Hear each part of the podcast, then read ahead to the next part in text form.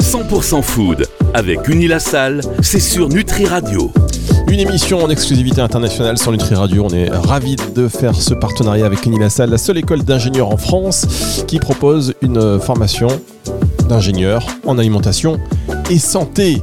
Vous allez rester à la pointe de l'innovation et vous allez enrichir vos connaissances grâce aux experts qui euh, façonnent quelque part le futur de votre nutrition. Et euh, chaque semaine, donc c'est un intervenant différent. Cette semaine, c'est Karine. Karine Delair, bonjour. Bonjour. Karine Delair, sur Nutri Radio, vous êtes directrice du collège santé Uni-la-Salle et on est très content de vous avoir. Est-ce que tu vois bien Uni-la-Salle C'est du côté de Beauvais, il me semble. Hein? Oui, tout va très bien aujourd'hui, il fait un temps superbe. Très bien. Eh ben, écoutez, tous ceux qui écouteront cette émission dans un mois, euh, quand il fera moins 15, ils vous diront, mais ça leur rappellera un petit peu le soleil. Bon, on est très content de vous avoir parce que euh, c'est un sujet, euh, c'est un sujet très intéressant encore une fois, comme chaque semaine. Allergie, intolérance alimentaire, on va en parler. J'ai envie de vous dire, est-ce qu'on n'est pas tous allergiques? On le verra à la fin de l'émission, vous aurez peut-être une petite idée là-dessus. Je vous laisse quand même vous présenter rapidement, Karine. Oui, donc comme vous le disiez, je suis la directrice du collège santé à Unilassal et puis je suis également enseignant-chercheur en immunotoxicologie et je travaille sur l'impact des facteurs environnementaux et alimentaires sur les allergies alimentaires. Eh ben voilà, comme quoi, encore une fois, euh, j'ai envie de dire, il y a un, dicton qui dit vaut mieux s'adresser au bon Dieu qu'à ses saints. Là, on est directement en termes d'allergie alimentaire et d'intolérance, de, voilà, dans, la, source de ce qu'on doit savoir pour peut-être mieux vivre avec, mieux les anticiper, mieux les faire disparaître. Vous nous direz tout ça dans, un tout petit instant, bien évidemment. Euh, Parlez-nous quand même brièvement de votre rôle et votre intérêt pour euh, justement ces allergies et les intolérances alimentaires. Alors euh, ben justement, cette, euh, je, travaille dessus en tant que, chercheur euh, depuis maintenant plus de, plus de 20 ans. tout a démarré d'un intérêt également personnel puisque, comme on, on, en parlera probablement tout à l'heure, il y a une augmentation du nombre des allergies et, eh bien dans ma famille, je suis également touchée et c'est ce qui a fait que je me suis intéressée dès ma thèse à ce, ce sujet-là. Non mais c'est fou, tout le monde, je vous disais, tout le monde est allergique. Moi aussi je suis allergique et j'ai l'impression qu'en plus ces allergies elles apparaissent de plus en plus tôt en, et elles durent de plus en plus longtemps. Euh, on sait même pas à quoi on est allergique. On a beau, on a beau faire des tests, finalement ça révèle peut-être euh, pas toujours euh, ce à quoi on est allergique. C'est tellement vaste. Euh, si vous, aussi vous posez des questions, mesdames, messieurs, est-ce que je dois faire une désensibilisation? Est-ce que, est-ce que je suis tout seul dans ce monde des allergies? Et on verra aussi les, symptômes parce qu'ils se manifestent différemment selon les personnes. Bien évidemment, c'est juste après ceci, ce sera sur Nutri Radio. 100% food avec Unilassal, c'est sur Nutri Radio. Avec Karine Delair cette semaine pour euh, Unilassal qui va nous parler donc des allergies et des intolérances alimentaires. On est tous concernés. Euh, J'ai envie de vous poser plein de questions. Alors on a préparé un petit conducteur. J'espère que vous me permettrez, Karine, de sortir un petit peu pour vous poser des questions. Si vous n'avez pas la réponse, vous me direz, Fabrice, c'est un vaste sujet. Alors, euh, est-ce que déjà vous pouvez nous expliquer la différence fondamentale entre une allergie alimentaire et une intolérance alimentaire, Karine? Alors j'ai la réponse, mais c'est un vaste sujet. Donc les, allergies, les intolérances alimentaires sont responsables de symptômes qui sont provoqués par certains aliments. Et ces deux, ces deux types euh, de, ces deux termes sont souvent confondus. Et pourtant les mécanismes qui sont impliqués et par conséquent les risques pour la santé sont complètement différents. Les, les allergies alimentaires sont provoquées par une réaction anormale du système immunitaire qui va se tromper et qui va reconnaître une protéine animale ou végétale qui est présente dans l'aliment et, et qui va la considérer comme quelque chose de dangereux. Et en l'occurrence, ça va la, confondre avec un, parasite. Et donc après une phase qu'on appelle une phase de sensibilisation, eh le système immunitaire, à chaque fois qu'il est en contact avec cette protéine, végétale ou animale, va déclencher une réaction parce qu'il croit que c'est un parasite, et donc va provoquer cette fameuse réaction allergique. Et euh, donc on a des symptômes qui sont euh, différents en fonction du, de la sévérité de l'allergie ou en fonction de la, de la personne. Et puis derrière le, le terme d'intolérance alimentaire, en fait, se cachent différents mécanismes, et pareil, des conséquences pour la santé qui peuvent être très différentes, allant d'un simple inconfort jusqu'à des lésions importantes de l'intestin. Alors parmi les intolérances alimentaires les plus connues, on va avoir l'intolérance au lactose qui est liée à un déficit dans une enzyme qu'on appelle la lactase qui permet de digérer le, sucre qui est dans le, lait, donc le, fameux lactose. Et là, ça provoque souvent un, simple inconfort, alors qui peut être vraiment désagréable, mais bon, qui est un simple inconfort, tandis que l'intolérance au gluten, qui est une maladie aussi connue qu'on appelle aussi maladie cœliaque, elle, c'est une maladie chronique intestinale qui va, euh, qui va se manifester par une réaction auto-immune euh, vis-à-vis de, enfin, quand on est en contact avec du gluten. Donc, vous voyez derrière ce terme intolérance au lactose, intolérance au gluten, ça, ça semble être la même chose et pourtant ce sont des mécanismes complètement différents et des risques pour la santé complètement différents. Donc, c'est compliqué euh, pour chacun de, de comprendre exactement le mécanisme qui est derrière une réaction anormale vis-à-vis d'un aliment. D'accord, très bien. Alors comment généralement elles sont diagnostiquées ces allergies et ces intolérances alimentaires? Alors quand on suspecte qu'on a une réaction vis-à-vis d'un aliment, euh, on va souvent avoir des symptômes.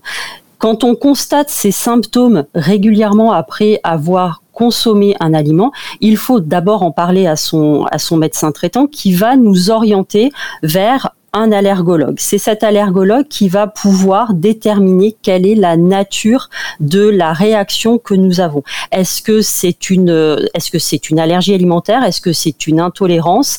Et euh, en fonction de, des résultats, des paramètres physiologiques que l'on va avoir, en fonction des réponses aux questions du médecin, on va pouvoir poser un diagnostic avec, bon, ben, en fonction des, des, réponses, hein, des, tests sanguins, des biopsies qui peuvent être éventuellement, euh, éventuellement faits.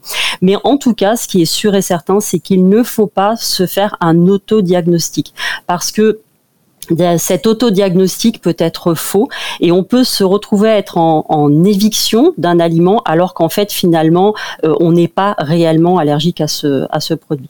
Très bien, alors on le disait en début d'émission, on a l'impression qu'il y a de plus en plus de personnes qui sont euh, intolérantes ou allergiques. Est-ce que vous avez remarqué une augmentation donc de, ces allergies et des intolérances euh, alimentaires ces dernières années? Alors de, façon globale, on sait qu'il y a une augmentation de la prévalence des allergies depuis plusieurs décennies.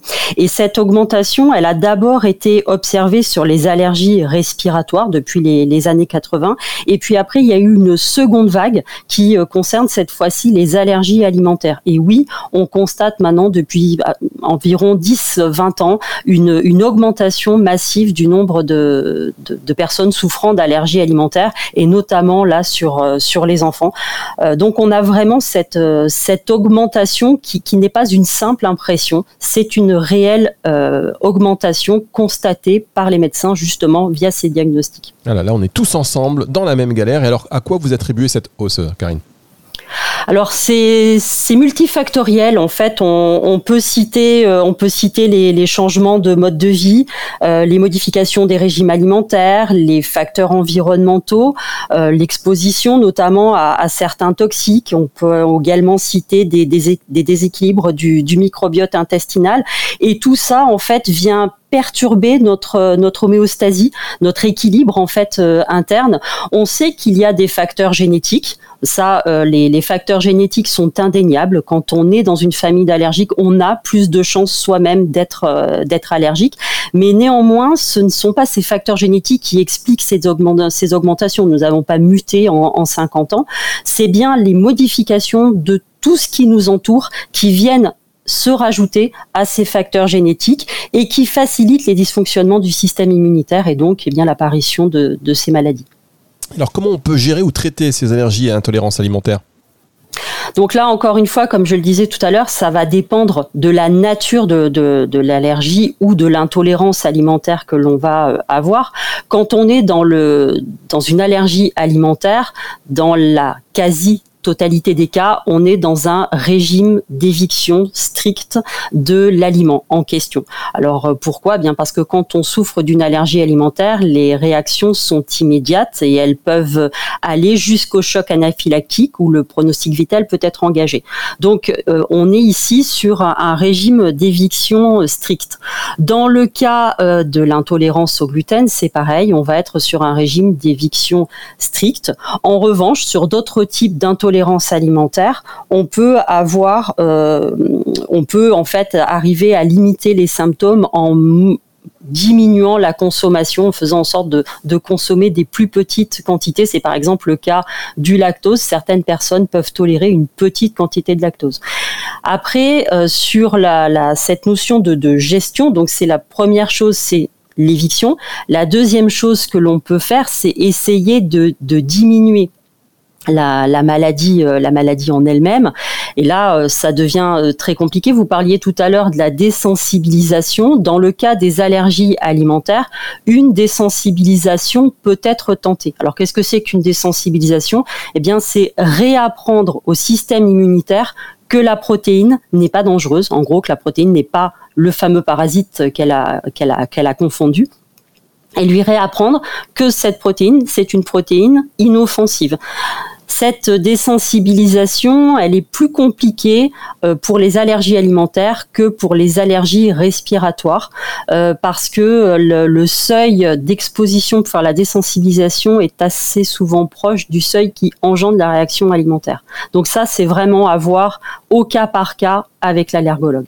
Ah oui, parce que là, on marche vraiment sur deux. D'un côté, vous désensibilisez, de l'autre côté, boum, euh, vous vous rendez. Exactement, exactement. On est sur, euh, quand on parle d'allergie alimentaire, on est sur un, équilibre, un équilibre entre d'un côté la tolérance, de l'autre côté la, réaction, euh, la réaction allergique. Et en fait, ce qui fait que la plupart des gens ne sont pas allergiques, c'est que leur système immunitaire a appris que les protéines végétales ou animales n'étaient pas dangereuses. Donc le système immunitaire fait une tolérance. Chez les personnes qui sont allergiques, au contraire, le système immunitaire s'est trompé et a appris que c'était un ennemi. Et il faut donc lui apprendre, de nouveau, lui réapprendre sa leçon. Finalement, cette protéine n'est pas dangereuse. Et donc, forcément, une leçon qui a été mal apprise, eh bien, c'est comme pour les élèves, c'est plus compliqué d'arriver à lui réapprendre la bonne leçon. Alors, on va lui mettre des heures de colle euh, un système immunitaire. Parce qu'il n'a pas bien appris sa leçon. Ok, on, va se retrouver dans un tout petit instant pour la suite déjà et la fin de cette émission. C'est sur Nutri Radio, ne bougez pas. 100% food avec Unilassal, c'est sur Nutri Radio. Retour pour euh, cette émission donc avec euh, cette semaine Karine Delair qui est directrice du collège santé chez Uni La Salle et donc on parlait de ces intolérances alimentaires, de ces allergies juste avant la pause. D'ailleurs si vous n'étiez pas là avant la pause, je vous invite à écouter cette émission dans son intégralité à partir de 18h dimanche. Elle sera en podcast sur nutriradio.fr et sur toutes les plateformes de streaming audio. J'étais en train de penser à quelque chose là qui n'a peut-être rien à voir, mais vous disiez que euh, quelque part les allergies alimentaires c'est le système immunitaire qui reconnaît pas en fait en tant qu'ami certains certaines choses que l'on va euh, manger, des protéines, pardon, euh, alors qu'elles sont censées l'avoir. Donc il a plus ou moins mal appris la leçon.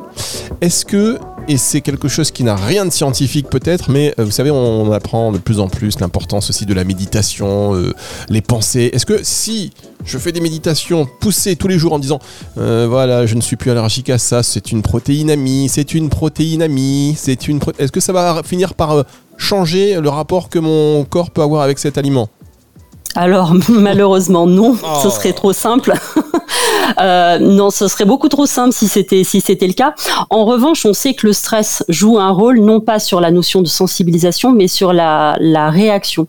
En fait, euh, la, en, en, fonction de notre niveau de fatigue, de notre niveau de de stress, euh, de l'état physiologique au moment où on est exposé, on peut avoir une réaction qui peut être plus ou moins sévère. Donc euh, oui, il y a une influence, mais c'est pas le l'influence du, cerveau, oui, mais pas sur la notion du fait d'être allergique ou pas. C'est plus une réaction de notre corps qui peut être plus ou moins forte en fonction de l'état dans lequel on est au moment où on est exposé. D'accord, le stress. Mais ce serait trop simple sinon. Eh oui, encore non, c'est pas simple hein, de se déconnecter. Vous savez, la méditation, c'est pas si simple pour tout le monde. Et après, encore aller se convaincre. Mais vous avez raison.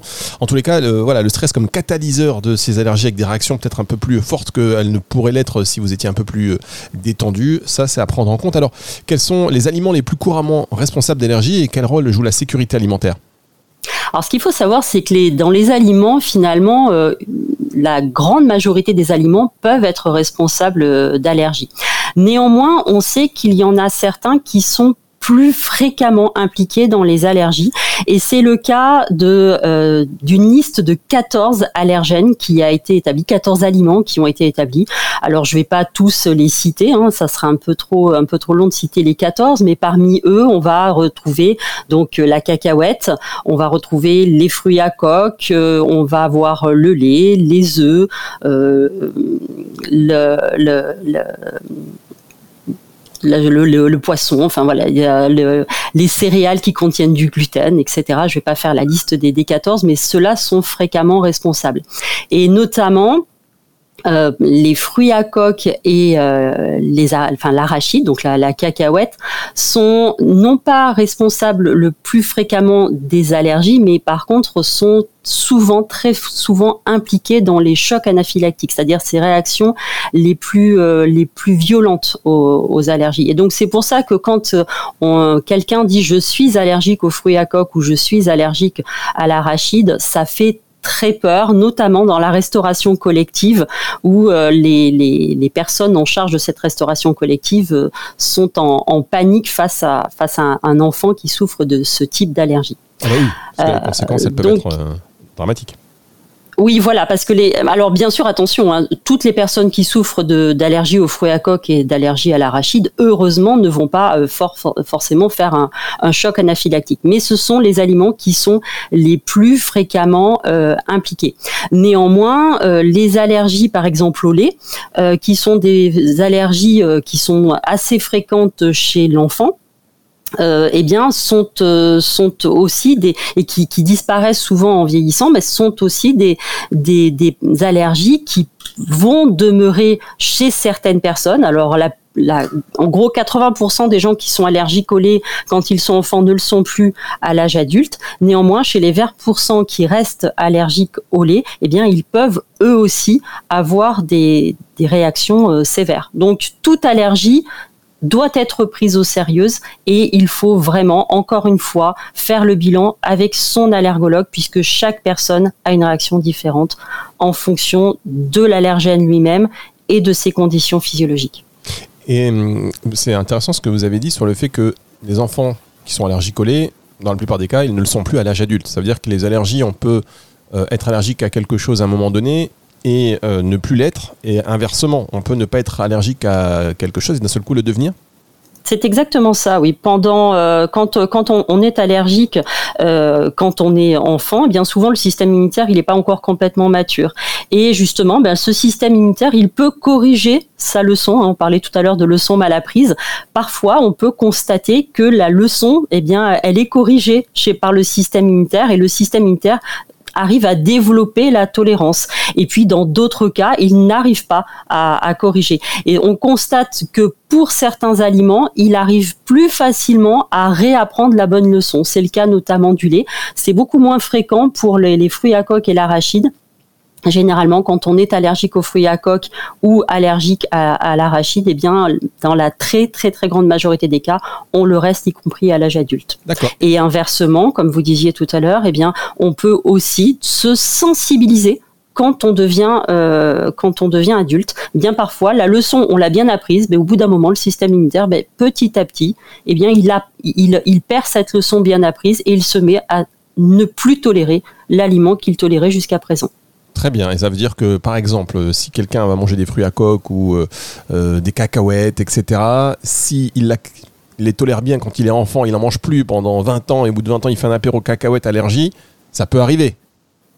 Alors dans ce cas-là, c'est assez rare, mais c'est possible. Très bien. Alors, est-ce que euh, ça passe vite Le temps passe très vite. Mais est-ce qu'il existe une corrélation entre les allergies alimentaires et d'autres maladies ou affections telles que l'asthme ou l'eczéma? Bien, euh, oui, parce qu'en fait, les, allergies alimentaires, quand on parle d'allergie alimentaire, c'est parce que le, la, protéine qui euh, provoque la réaction allergique est dans l'aliment. Mais en fait, ça n'indique pas quelle est la nature des symptômes. Et on peut souffrir d'une allergie alimentaire et avoir comme manifestation une crise d'asthme ou un eczéma. Donc finalement, l'asthme et l'eczéma parfois ne, sont que le symptôme, la manifestation d'une allergie alimentaire. Donc il y a un lien puisque c'est le système immunitaire qui est derrière. On sait qu'il y a certains eczémas, certains asthmes qui ne sont pas allergiques, mais la grande majorité sont d'origine allergique. Donc il faut déterminer quelle est l'origine. Est-ce une allergie alimentaire ou une allergie respiratoire? Ah, mais alors ça, c'est hyper intéressant. Parce que ça veut dire que, euh, par exemple, quand on a de l'eczéma, souvent on va chez le dermato qui nous donne des crèmes. Euh, bon, c'est pas des crèmes non plus anodines. Le- L'eczéma peut, disparaître ou non d'ailleurs, mais il faudrait plutôt aller chercher du côté de- des allergies et des intolérances alimentaires. Alors, pas forcément alimentaire, hein, mais euh, ça dépend à quel âge. Par exemple, chez les enfants, la- l'allergie alimentaire se manifeste souvent, dans un premier temps, par de l'eczéma, justement.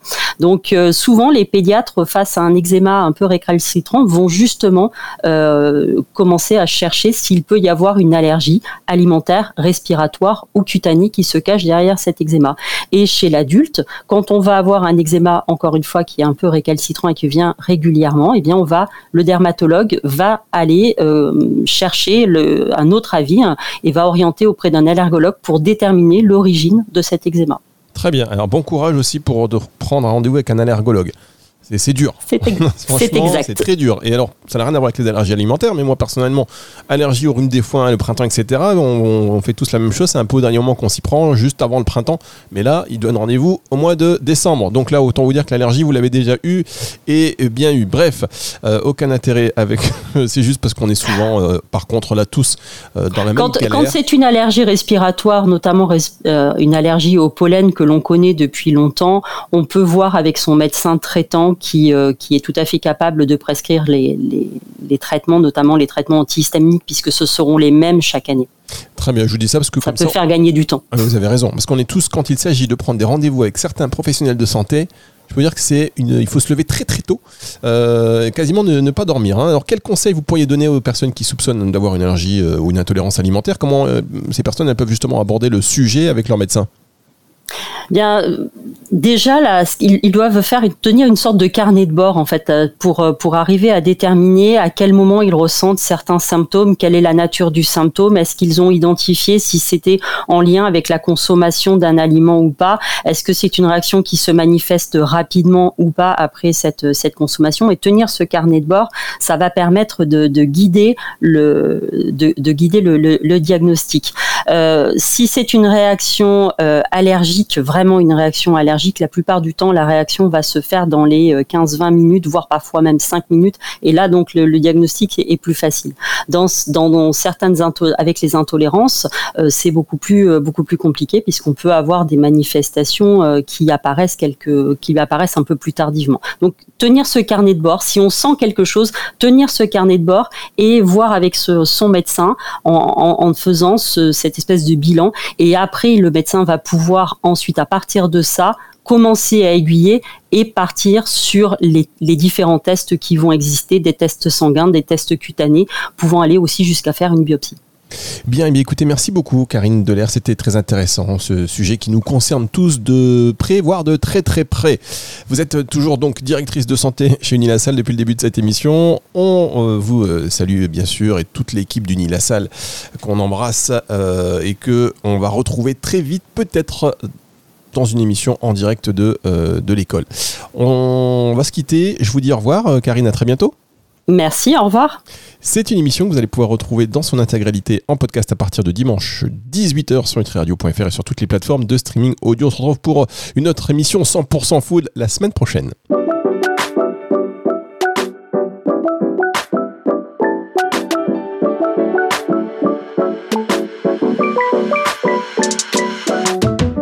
100% food avec Unilassal, c'est sur Nutri Radio.